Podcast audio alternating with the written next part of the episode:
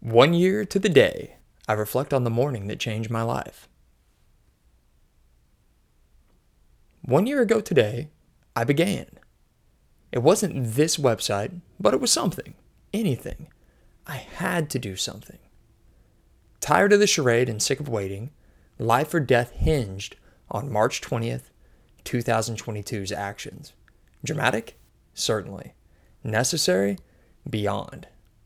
I was on vacation, back in Colorado, of course, three months from graduating residency, and seven years removed from medical school's genesis.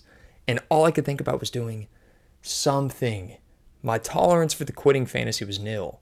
My belief in deliverance inside medicine had long since evaporated. And further inaction risked insanity. Every second that ticked felt like death. And when you think about it, it was. Thus, while on vacation, on the day we were set to leave, I decided to do something. What I felt like doing was writing, so I wrote, with no outcome in mind. Here reads my journal passage March 20th, 2022. The way I live powers the impact I want to have. I want to be bold. I want to leave no stone unturned. I want to own my life with full intentionality, writing each wave with style, my style, in a way that encourages people around me to do the same. Words do not open doors. Thinking does not open doors. Daily, repetitive action opens doors and will open me back into myself. To change and become classic, I must carve into my soul new dictums, such as banish all thought of retreat, brothers, no avenue remains but to advance, and no alternative save victory or death. From Steven Pressfield's Tide of War. Yesterday, I passively meandered inside of Rocky Mountain National Park, that gnawing sense of desperation and hopelessness filling my heart. I yearned to scream, to call out, to get out, to get angry, to cry. Half dead already. Our actions contribute to our death. Every day, we either get closer to the virtue of aliveness or fall closer to our death. Daily, I shall henceforth beckon to my soul, did I take actions that clawed back an inch of dirt from an inch of dirt from death, or did I move further down the slippery slope? On this trip, it was eye-opening. It cannot just come for you. A lesson I should have learned many times already, but that aliveness is earned. No one gets aliveness bestowed. Actions created. Will the call of the alarm invoke my potentiality, or will I await resistance to bury me?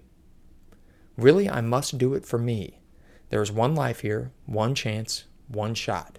This is all one big game, one big risk, one game that does end, though. And I know not when the buzzer will go off. When that buzzer does go off, Will I have regrets? Will I know that I gave it my best? Will those around me respect the person I was? Will I have made others around me better for my actions and my love? Yes, I will try. I will be alive. I will make mistakes. I will go deep. I will not stop. I will be fucking unstoppable, as the alternative is known, and untenable. End of journal entry.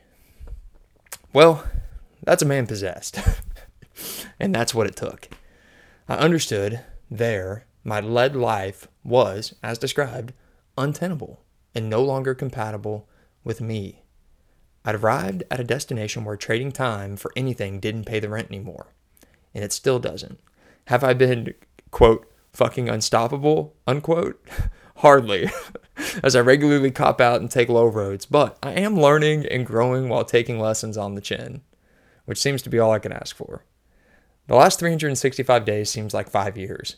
The day after the journal entry, I shaved my head, which officially baptized my path. what this did exactly, I'm not sure, but I was compelled. I graduated residency, moved, got married, quit my job, and launched into the void. That uncertain place I still call home. Often, I find myself considering easier means, paths back to comfort and compromise. It's scary still, as I don't know how this whole leaving medicine choice will work out. There's a lot on the line. But shit, it's not half as scary as the terror I felt on the morning of March 20th, 2022, where I felt half dead while living. Without action, I knew what awaited me.